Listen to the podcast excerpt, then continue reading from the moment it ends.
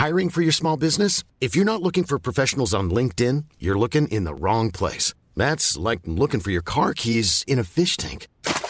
LinkedIn helps you hire professionals you can't find anywhere else, even those who aren't actively searching for a new job but might be open to the perfect role. In a given month, over 70% of LinkedIn users don't even visit other leading job sites. So start looking in the right place. With LinkedIn, you can hire professionals like a professional. Post your free job on linkedin.com slash people today.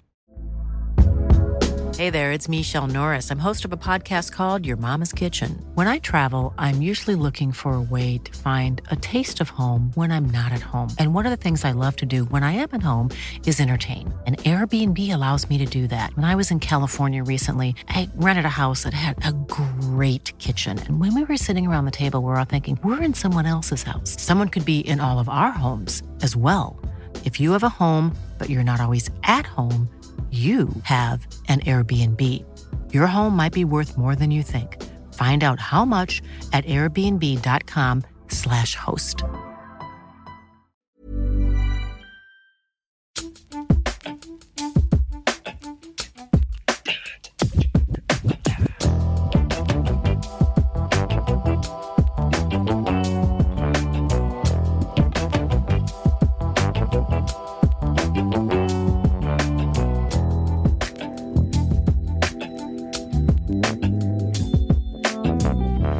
Öppna en låda. Snälla rara, det är inte en låda, Men alltså, det är en present. vad är det för papper? Visst är det snyggt? Berätta pappret. Vet du? Nej men alltså det är bara, jag har väldigt eh, hög lägstanivå när det gäller inslagning av presenter. Jo, men alltså vet du, jag hade det som intresse när jag var liten. Nej men! Vill du berätta vad det, här, vad det rör sig om? Ja, men det är typ en inflyttningspresent eh, och jag ska säga ärligt talat så har jag letat efter jag trodde att det fanns liksom en, original, en engelsk original. Men den är liksom, den finns inte på original på engelska. Utan det, alltså vad jag har lyckats eh, hitta. Så nu Mm. får du liksom den svenska. Nej! Så rädd att man har Alltså. den där. Nej jag har inte det. Oh, ja. Jag är så bräcklig idag. Vad är det du ser? Gud vad fint. Det här är ju otroligt fint. Okej det är ett Harry Potter-quiz. Eh, med 840 frågor står det. Det älskar jag redan där. Och, eh, Som ett TP med Harry ja. Potter. Och det är inte TP's Harry Potter, det är viktigt. Ja. För det är verkligen Harry Potter-quiz. Gud vad glad jag blir. Alltså det här är ju hela min sommar. Sitta i olika parker och nörda sig Men är det inte sjukt? Jag, som jag har lyckats fatta så är det typ en dansk förlaga. Så att det är inte ens, alltså, det är som en sån här Nordic eget hittepå typ. Vi det borde finnas ett quiz om Harry Potter. Ja. Men tack så jättemycket. Du får komma och gamea hos mig. ja, det är det jag vill. Det är typ det jag Det här är äger. min, Det är det jag har mest. sätt, mitt sätt att försöka snicka Ja. in mig. Först och främst vill jag fråga dig Parisa. Idag är första, liksom, i- den här helgen är första helgen när man kan gå på bio igen. Ja. Och då vill jag att du berättar för oss, vad är det vi ska se nu igen? Gud vad glad jag blir. Eh, Filmstaden har öppnat. Andra biografer har ju varit öppna. Ska jag säga shoutout till dem, mina hjältar. Eh, och eh, jag tycker att ni dels kan inspireras av såklart Oscars-nominerade som har varit. Kolla upp den, Oscarsgalan på TV4 Play. Ligger kvar faktiskt från när vi gjorde den. Så i avsnitt 119 som heter Biancas stora risk, för det var då Bianca Kronlöf hade gjort sitt eh, öppna brev. Där har jag också som en minigame show om de åtta bästa nominerade filmerna till Oscarsgalan. Så där kan ni gå in och få lite mer info om respektive film. Men däribland då Nomadland, Judas and the Black Messiah, eh, Billie Holiday versus the United States. Hur FBI ju eh, svartmålade och trakasserade Billie Holiday för hennes fantastiska protestsång eh, Strange Fruit. Magnus, kan vi få lite Strange Fruit? southern trees bear a strange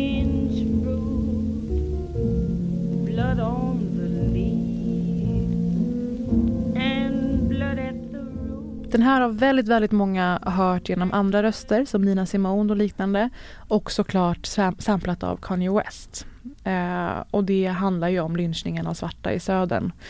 Utöver de många filmer jag nämner kring Oscarsgalan, Minari, Promising Young Woman, alltså en hämndfantasi, våldtäktskultur, ska jag nu nämna några filmer som kommer komma. Mm. Okej? Bra. En som jag tror intresserar dig kommer från självaste Lin-Manuel Miranda. Oh. Oh, Hamilton-skaparen, också Vajana-skaparen. Ehm, han, eh, ja, han, som, han skrev hela Hamilton-musikalen. Det räcker så. Och spelar också själv såklart huvudrollen. Nu räcker det. jag kommer prioritera hans nya film In the Heights. en un barrio called Washington Heights. The streets were made of music. I am Usnavi, and you probably never heard my name. Reports of my fame are greatly exaggerated. Morning, Usnavi. Pan caliente, café con leche. And these blocks. Den 18 juni, alltså väldigt, väldigt snart. Och det är en ny musikalfilm från Lin-Manuel Miranda. Och han följer upp alltså globala succén med Hamilton. Och den här berättelsen utspelas i, vågar du gissa av titeln, vilket område i New York? Eh, det är väl i eh, Brooklyn. Nej, i Height, alltså det, The Heights. Är det det- Bronx? Nej, det är The Washington Heights. Mhm. Eh, alltså eh, högt upp på Manhattanön kan man säga. Ja, men det är väl Bronx adjacent i alla Ja, ja, fall. absolut. Allt är ju lite... Det här, det här är hans, eh, han gjorde ju den först som en scenföreställning. Innan Hamilton. Ja, Mm. precis. Och det var ju det som gjorde att han eh, överhuvudtaget blev inbjuden till Vita huset eh, för att hålla den här open mic-grejen som, Mm. det här har jag pratat om förut, men för nytillkomna så kan jag bara dra det lite snabbt. Men det här är som så här Phoebe Waller-Bridge. Innan Fleabag gjorde hon Crashing och Ja. hon gjorde en föreställning av Fleabag. Ja. Alltså man, man måste också ha koll på så här, vad var det som accelererade de här begåvningarna. Men det och för Lin-Manuel så är det ju... Ja, det som är så coolt med honom och som gör att jag fucking beundrar honom så mycket, det är ju att han blev inbjuden till Vita huset för att dra någonting från In the Heights, är du schysst? Och då liksom kuppar han och drar sin Alexander Hamilton-låt som då bara var en låt eh, som han drog berättelsen om eh, Alexander Hamilton och i, baserat på responsen som då eh, han fick i rummet men också the room where it happened. Eh, som han också fick eh, där, när det här fick spridning för folk hade ju filmat av och sådär. Eh, det gjorde att han kunde jobba med den musikalen. Så att det var ju, det var ju liksom, de bara välkomna hit och dra den här grejen. Han bara den har jag redan gjort, jag vill liksom testa en ny grej. Gud vad vi Så älskar. jävla coolt. Gud vad vi älskar när enskilda tillfällen kan Ja. bara breaka någons liv så här. Ja, det var Åh, ju verkligen en så här ångest och panik. Pivotal moment. Även filmen Cruella kommer jag vilja se på bio. Oh. Alltså det är något så underbart som en skurk origin story. Tänk Joker, tänk alla de här filmerna som ska visa hur en skurk blir till. När sker förvridningen? När sker, när sker korrumperingen av en person som verkar vara helt normal i övrigt? Mm. Eh, här kommer alltså till kvinnan som blev lite av ens idol som barn.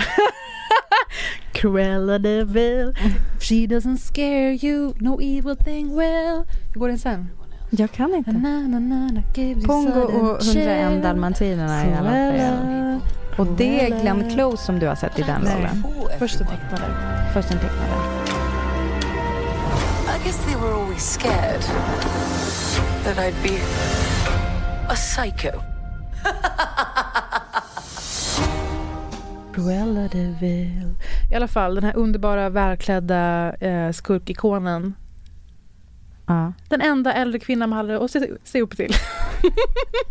jag ska inte försöka, jag ska inte försöka eh, polera Cruella de Vils eh, arv nu. Jag var ju hundred när jag var liten och därför inte helt sympatiserande med de här eh, slaktade hundarna. Ska jag helt eh, medge. Men det är nu alltså Emma Stone som Oh. axlar rollen som Cruella. Men gud vad roligt. Ja.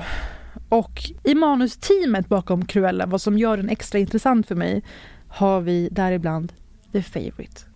Där är ju Emma Stone är lysande. Mm. The Favourite är en av eh, poddens favoritfilmer. Absolut. Ja, där alltså Olivia Colman spelar en eh, excentrisk, krisig drottning, brittiska Ja. hovet, som mer eller mindre utnyttjas av personer i sin närhet som Rachel Weisz och Emma Stone, som Mm. båda, som kvinnor får göra, får avancera på lite mer liksom, eh, märkliga steg. Där det inte finns typiska banor för kvinnor att avancera, måste man ju jobba bakvägen så att säga. Mhm. Se gärna den, The Favourite. Um, förutom The Favourite så är det manusmänniskor som har jobbat med The Great och som har jobbat med eh, Djävulen bär Prada. Intressant mix Mm, känner jag för Cruellas mycket kul. backstory. Ja. Så den kommer jag se. Den finns ute nu, nu, nu. Vilket känns helt bisarrt att säga. Ja. blev tårögd. Nu händer det hörni. Den finns alltså på bio i Sverige i helgen. I helgen.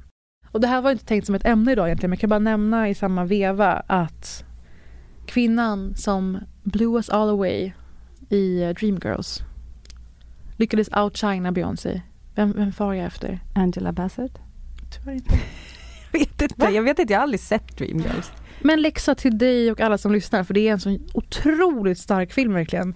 Men Ehm, är Beyoncé så bra skådespelerska? jag sa just det, att hon outshinar Beyoncé. Eh, det är alltså Jennifer Hudson som, ja, fick, ja, ja, ja, ja. som fick en Oscar Mm. för detta, sin första filmroll. Det här är så gigantiskt, eh, filmhistoria och musikhistoria. Och Jennifer Hudson ska axla The Queen of the World, Aretha Franklin, Oh, i filmen Respect, just alltså, som kommer den 13 augusti.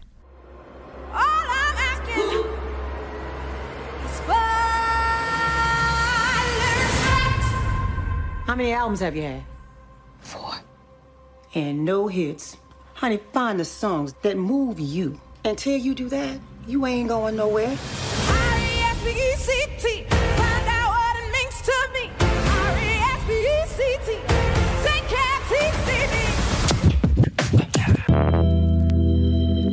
En grej som livade upp en del när jag höll på och konsumerade allting som Emily Nagoski har liksom Mm. varit med i olika intervjuer och så vidare. Um, Come, alltså come as you are, sexupplysaren precis. av rang. Och hon är också, hon är enäggstvilling och tillsammans med sin syrra så eh, har hon en grej kring utbrändhet Mm. eller alltså burnout. Vi, vi snackar nu inte klinisk depression utan liksom ja, utbrändhet.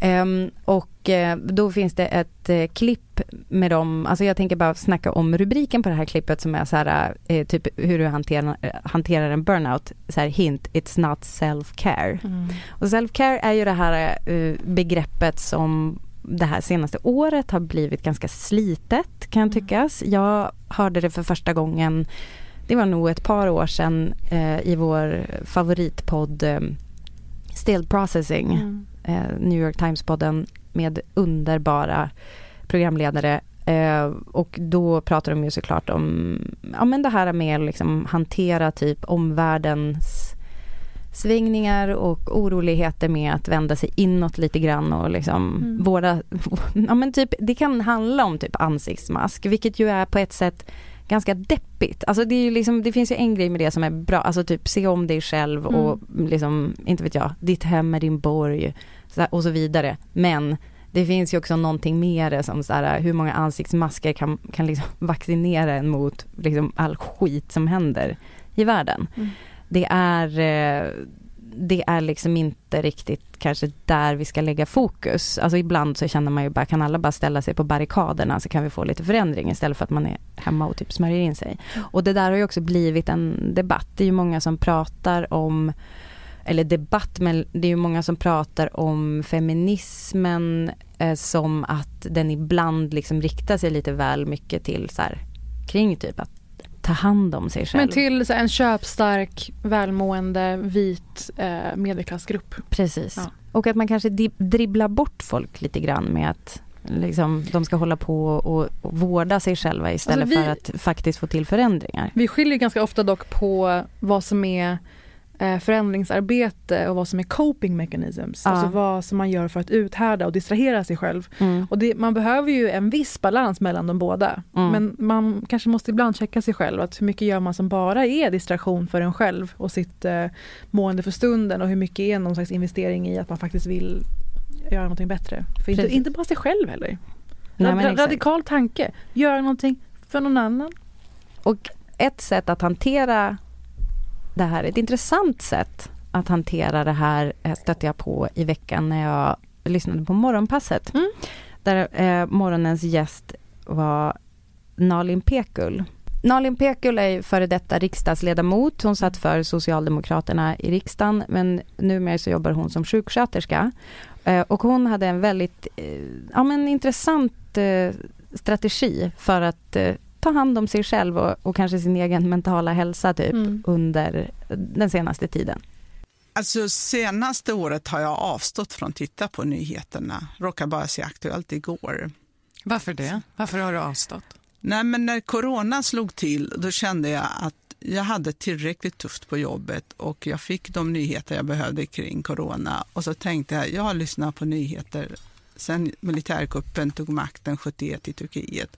Så har familjen stått alltid vid nyheterna. Och så tänkte jag, nej, nu ska jag bara strunta i. Och det har faktiskt varit väldigt skönt. Vad, vad har du gjort istället då med den tiden som du la på nyhetskonsumtion? Ja, alltså som barn, eller rättare sagt så tänker man alltid vad, om, om det skulle hända mig någonting, vad kommer jag alltså, vad är det jag saknar nu jag skulle vilja ha gjort? Man vet ju inte om man skulle smittas, om man skulle dö. Och då tänkte jag två saker jag missat eller saknat väldigt mycket i mitt liv. Det är att lyssna på kurdisk musik. Jaha, så det blir 45 minuter kurdisk musik där på kvällarna istället? Det var ibland två timmar. Oj då. Och eh, det, för det fick vi inte lyssna på som barn, det Nej. sa jag sakna. Och läsa också kurdisk poet, poesi av Malay Jaziri, Fakir Iran. Aha. Alla de här. Så att jag har ägnat väldigt mycket tid både åt poesi och musik. Alltså så uppfriskande taktik. Alltså jag förstår ju att hon gör så för att hon är i en historiskt vidrig tid. Dels att, under pandemin, dels eh, att faktiskt vara verksam mitt i det där. På alltså, barrikaderna, literally. Att då behöva skapa sig en, eh, ett liv som man kan stå ut med helt enkelt. Mm. Ehm, det är jätteintressant men jag tycker att jag hör det där från här och var. Att folk har blivit så överväldigade av inte bara nyheternas eh, innehåll, substansen av lidande och utsatthet och liksom olika politiska agitationer och läskiga saker som pågår. Det är allt ifrån Belarus till Israel-Palestina, Tigra, Etiopien, eh, Marocko, Spanien, flyktingkatastrof. Det är så mycket nu. Mm. Eh, och jag eh, fick en ganska intressant, jag fick ett DM förra veckan apropå faktapodd-serien som jag har gjort, den här diktatorer-serien på Spotify. Eh, att någon skrev så här, "Kä- det känns som att det blir sämre i världen. Känns det bara så? Och jag blev helt tagen av att det inte är den personen kanske inte är lika in, initierad och insatt i debatten och nyhetsflödet som man själv är. Men det har ju slagits fast för många år sedan.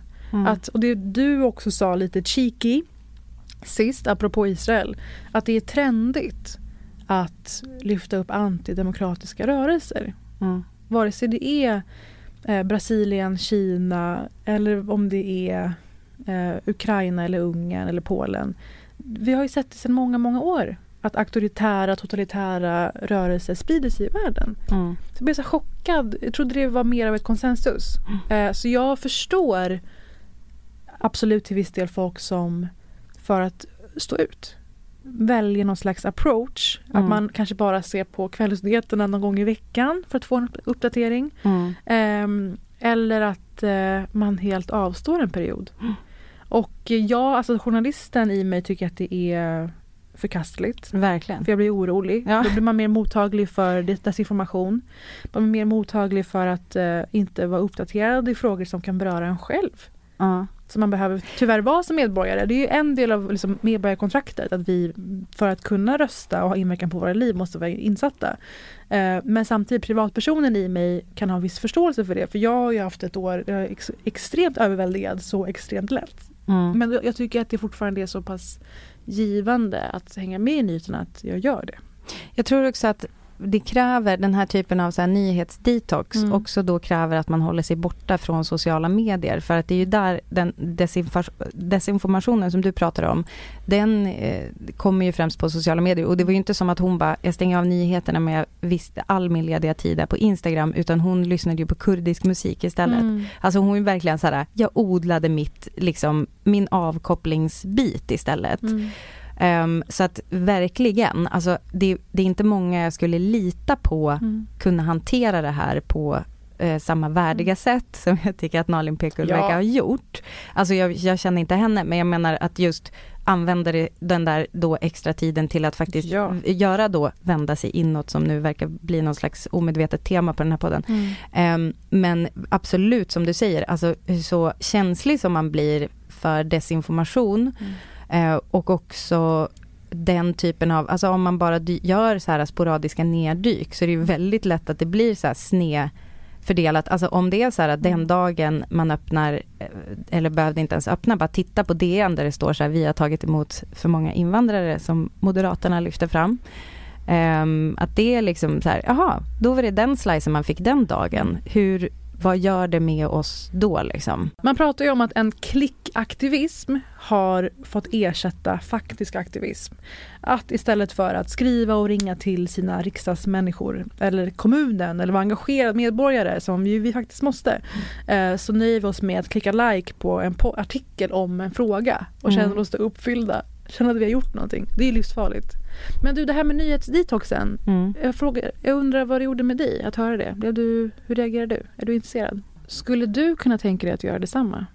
Nej, aldrig. Men jag är ju också, alltså det är ju mitt sätt att hantera saker är ju att veta mer om dem. Mm. Alltså varför jag lyfte det här är ju att Nalin Pekul är ju då som ett extremt exempel på det du nu lyfte. Alltså att många har kanske lite sådär, unnar sig lite skyggelappar och sen också, jag tycker typ att det är gravt alarmerande Mm. att det är människor som frågar dig hur läget är. Alltså så här, man frågar om man följer på Instagram typ, Om min hur en- är det i världen Om min, egentligen? enda, om min enda funktion på internet är att förmedla hur vidrigt det är. Din, din, Mer eller mindre. Det kommer en selfie per, Precis. per halvår Dels- och resten av innehållet är bara hemska nyheter. Dels om man följer dig så, så eh, om man följer dig så har man lite koll och sen så tänker jag också att du inte heller kundtjänst eh, på internet.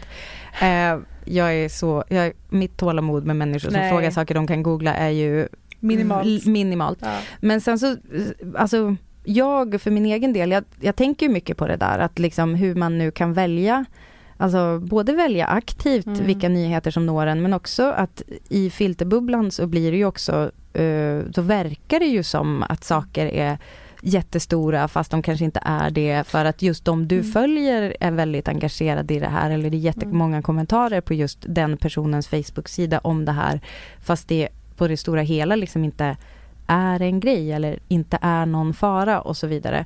Ehm, för mig så har ju, alltså för mig finns det ju ett mer ett, alltså om man ska sna- snacka self-care så är det någonting som jag tycker känns meningsfullt är ju just att engagera sig i saker som där man tror att det kan göra skillnad. Alltså det hjälper ju mot maktlösheten verkligen. Ja, jag Eh, tycker det. Och sen om vi ska vara helt ärliga också. Att sätta saker i relation till lidandet i världen. Det behöver man göra på nätterna för att kunna sova. Mm. Lite grann. Eh, och det är ju eh, det är liksom en promille av helheten. Men den är ju där. Att vara medveten om hur tufft det är i, andra, i alla andra aspekter och alla andra platser på jorden än i trygga, trygga Sverige.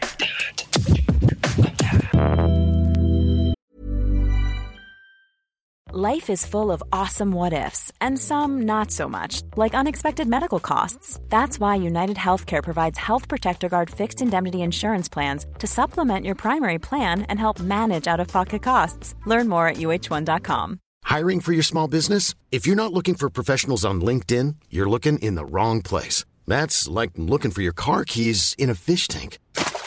LinkedIn helps you hire professionals you can't find anywhere else, even those who aren't actively searching for a new job but might be open to the perfect role. In a given month, over 70% of LinkedIn users don't even visit other leading job sites. So start looking in the right place. With LinkedIn, you can hire professionals like a professional. Post your free job on linkedin.com/people slash people today.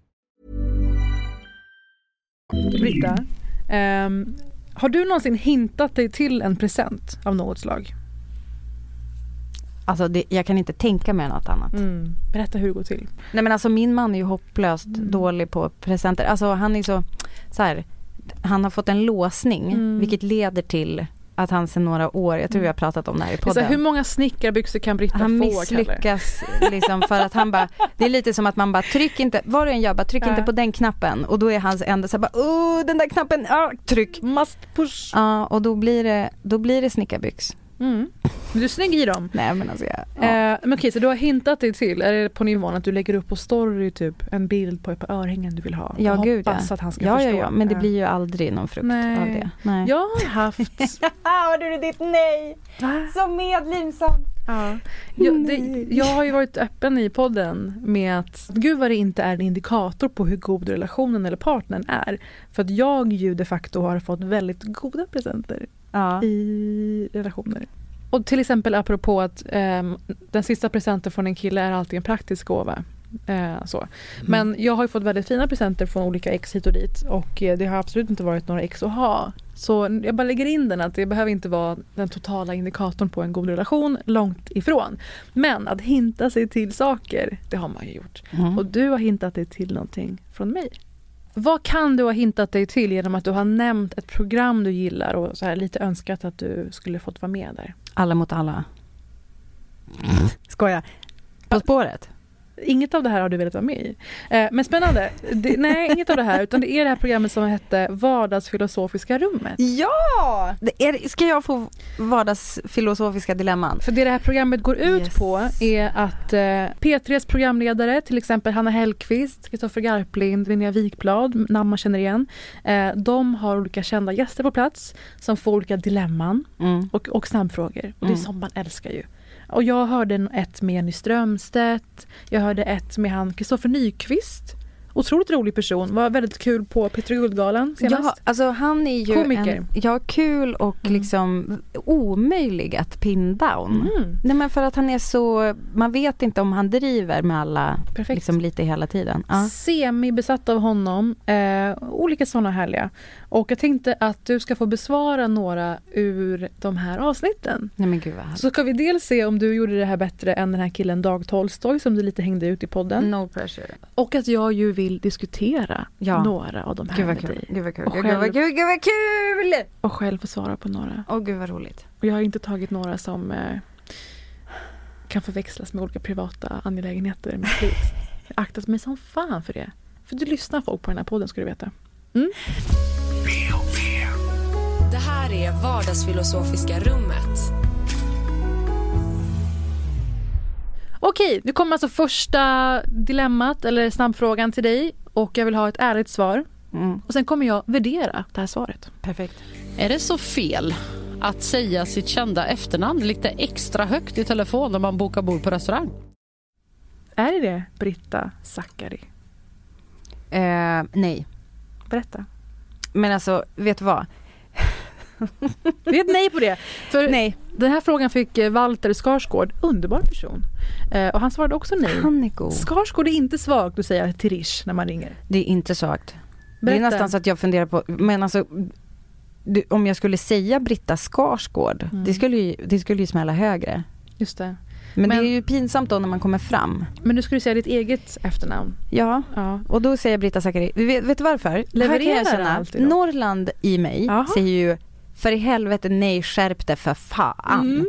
Men sen så lever jag ju ihop med en människa Ja. som säger, alltså som liksom väldigt ofta presenterar sig med sitt namn. Och vet vad han gör? Det är generationsgrej nästan. Väntar på svar först. Han säger så här, hej jag heter Kalle Zackari Wahlström. Och så sen så, så måste den i andra änden säga "Eh, hej. Han väntar på Hej, reaktion. jo jag undrar om du har någon, ja.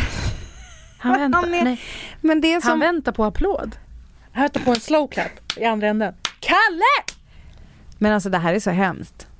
Varför, ja, ja, jag tycker det är pinsamt. Nej men alltså jag tycker inte det. Men det är ju också så här, vad fan, alltså det är ju inte som att det är så här på förlossningen. Mm. Utan det är ju, alltså förstår du, det är inte som att man så här, smiter före någon i kön. Alltså det är så här, man kan gå någon annanstans och äta. Det är liksom inte, det, det Men- drabbar ingen som annars skulle ha gått utan mat om du förstår vad jag menar. Okej, det är inte förlossningen, det är inte Telia, det är inte kundtjänst på 30.se. Alltså Telia hade jag, alltså Mm. om, om mitt efternamn hade varit värt, värt, om mitt efternamn hade varit värt jack shit Ja. på Telia, då hade jag dragit det. Men deras kundtjänst, den älskar helvete. ingen.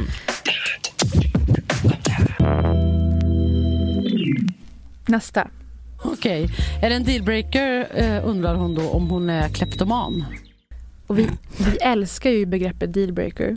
Jag jobbar ju väldigt mycket Ja, med ja, dealbreakers. ja, ja. Och Liz Lemon, alltså Tina Feys underbara karaktär Jajamän. i Livets serie 30 Rock, hade ju en Mm. bok om dealbreakers. Japp. Är det en dealbreaker om hen är kleptoman, Britta? Någon du dejtar? Alltså är det en kleptoman mot mig? Och dealbreaker är alltså att det är någonting man inte kan släppa som kommer omöjliggöra att man fortsätter ses eller bli ihop. Mm. Alltså om det så vidare inte rik- riktas mot mig så tycker jag att det är lite kul.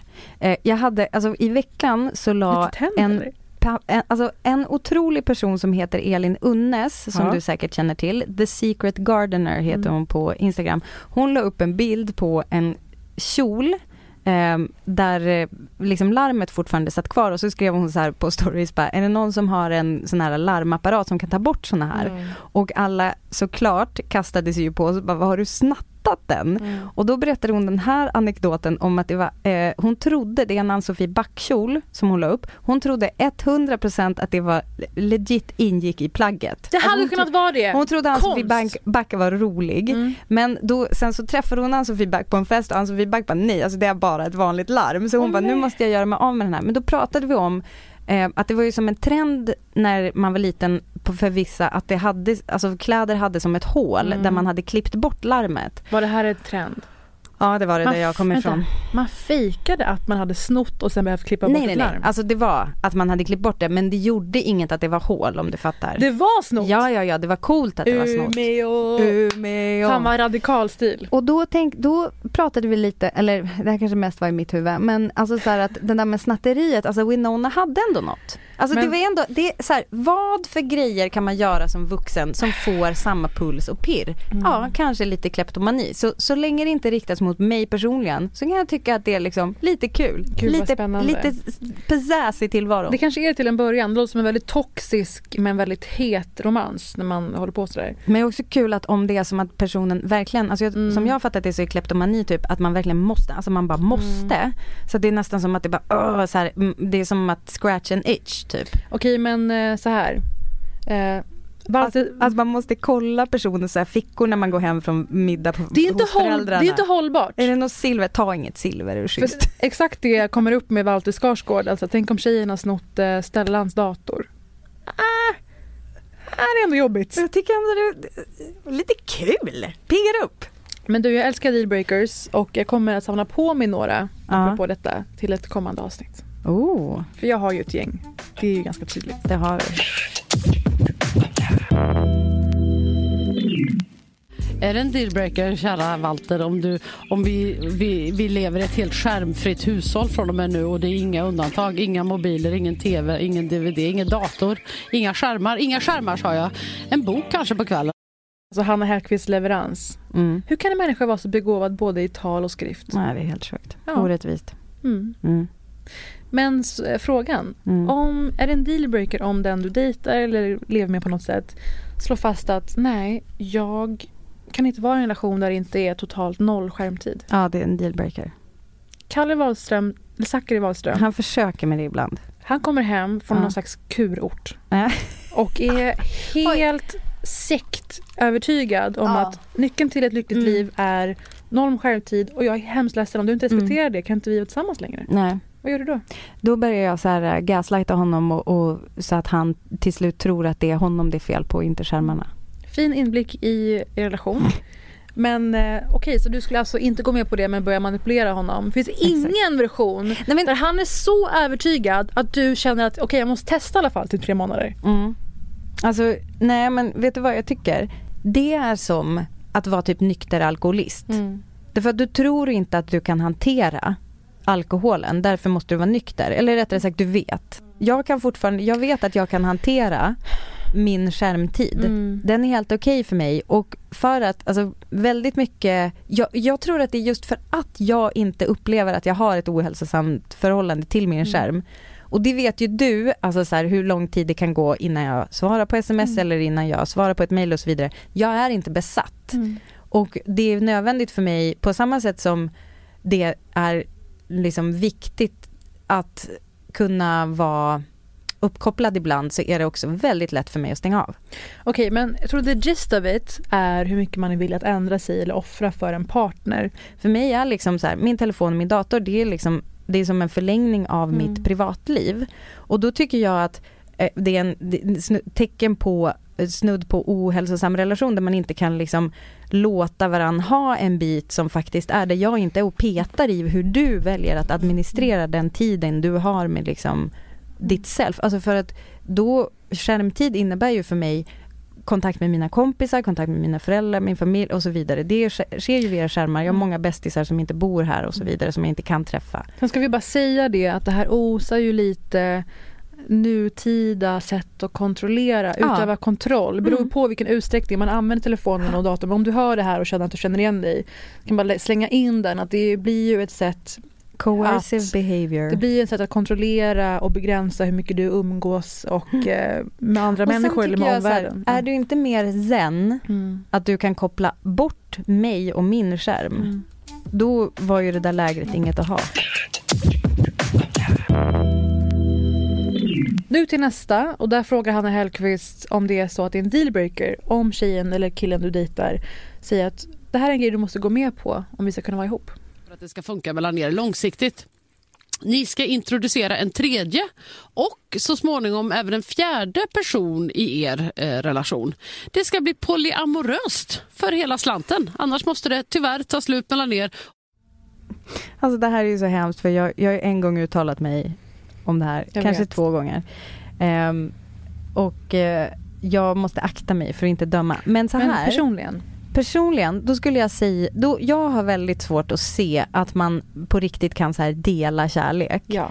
Och jag har, fick ännu svårare i ett sammanhang där jag träffade en person som bara, ja men jag och min tjej vi lever i en öppen relation. Mm. Och sen efter ett tag bara, ja eller alltså hon har en pojkvän. Mm. Eh, Ja, ibland när hon är hos honom då Nej men det går bra för mig. Alltså du vet man bara hörde så på samtalet att det här var, det var någon som hade gått med på något Mm. bara för att liksom inte förlora henne men kanske inte heller fick henne Mm. i samband med det.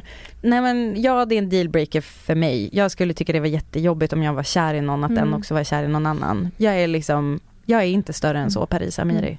Samma här eh, och jag måste också frångå dig där på ligga med andra grejen eh, om man är ihop med någon. Det tycker jag funkar inte alls.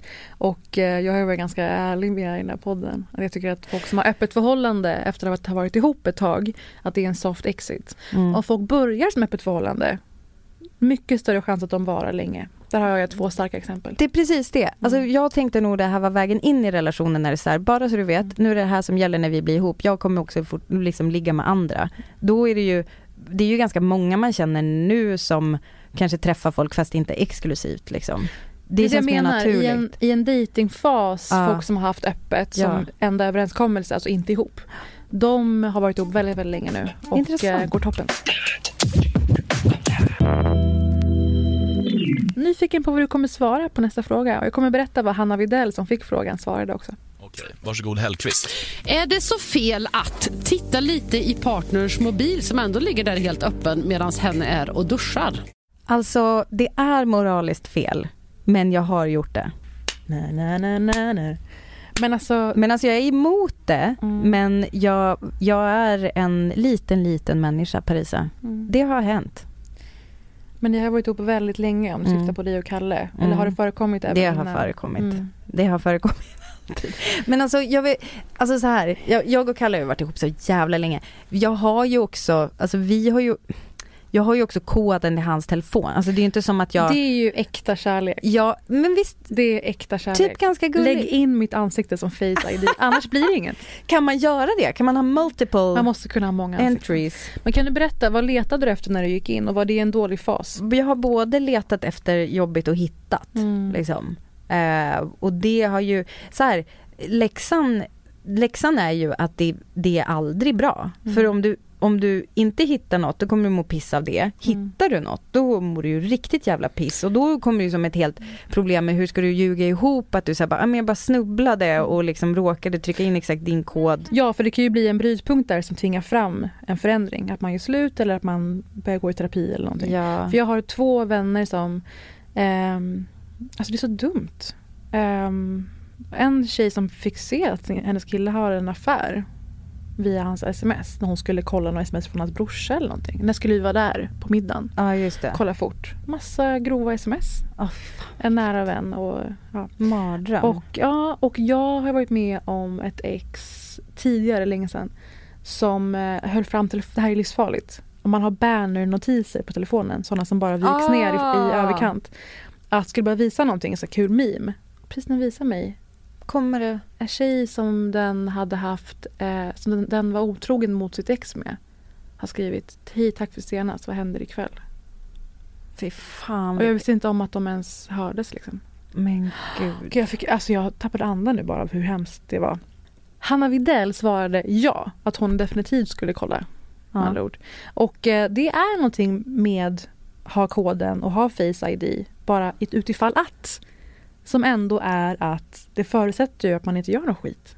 Men så här, jag är däremot en person som vänder bort blicken ganska kraftigt om jag ens ser en skärm på 10 meters håll som inte är min. Jag vill inte råka ta in någonting och det är ju från tidigare erfarenheter tror jag.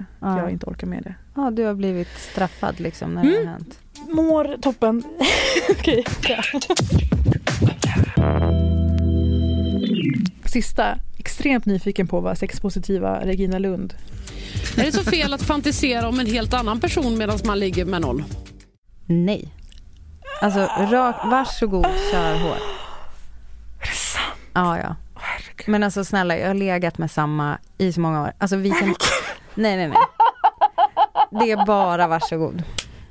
Men det är väl kanske lite som det där med skärmtid. Jag tycker liksom vissa saker kan man inte vara och kontrollera hos någon annan. Alltså du kan, du kan ju liksom inte kontrollera så här vad jag tänker på när jag Mm. ligger. Men alltså så här, ska du berätta det? Det är ju frågan.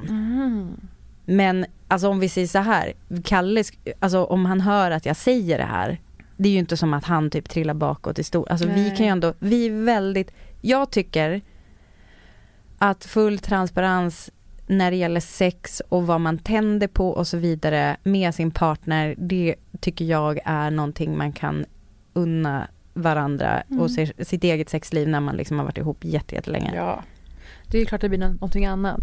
Men jag tycker bara att det är spännande. Det var så kul att någon i alla fall vädrade det jag kände i den här in- intervjun. Det var Linnea Wikblad som sen tog upp den här frågan och var så här, förlåt men vad jobbigt, vilken liksom tankekraft och vilket engagemang. Alltså Jag- att man måste hålla på och fantisera. Jag skulle aldrig orka göra det. Nej men alltså komma på, menar du så här sy ihop en historia som Men dels involverar någon det, annan? men också i stunden. Det här beror på hur uppslukad man är av personen, vilket kanske stagnerar med tiden. Utöver det här med att faktiskt komma på fantasin. Eh, för det är så roligt att det ska vara jobbigt. Nej, men då, det är ju faktiskt ett gott tecken för den man är med. Att man Ja. inte har det behovet kan man nog säga. Eh, men utöver det också bara så här, behöva göra två saker samtidigt. Är det någon gång man kan få slippa det, så är det väl. Och så vidare. Alltså apropå den här typen av liksom ovilja att göra någon typ av extra jobb när det vankas sex så vill jag bara säga en, en grej som eh, blev viral på Twitter som eh, där är en tjej som har twittrat Vibrator died in the middle of using it so now I have to use my fingers like a cave woman. Gave up by the way, I'm not playing no acoustic pussy. Acoustic pussy! Men du Britta, tack för att du var med och spelade Vardagsfilosofiska tack. rummet som finns på P3 att lyssna på med olika roliga personer eh, och mysiga gäster. Har du blivit tillfrågad? Alltså jag har typ tjatat in mig Mhm. och sen så var jag tvungen, sen så var, blev jag typ sjuk och så var det som att jag, jag vet inte om jag har krånglat för mycket så jag aldrig får komma dit men ring mig Margaret. Men då så hörni. Gud vad kul! Vilket, vilket roligt... speciell vecka.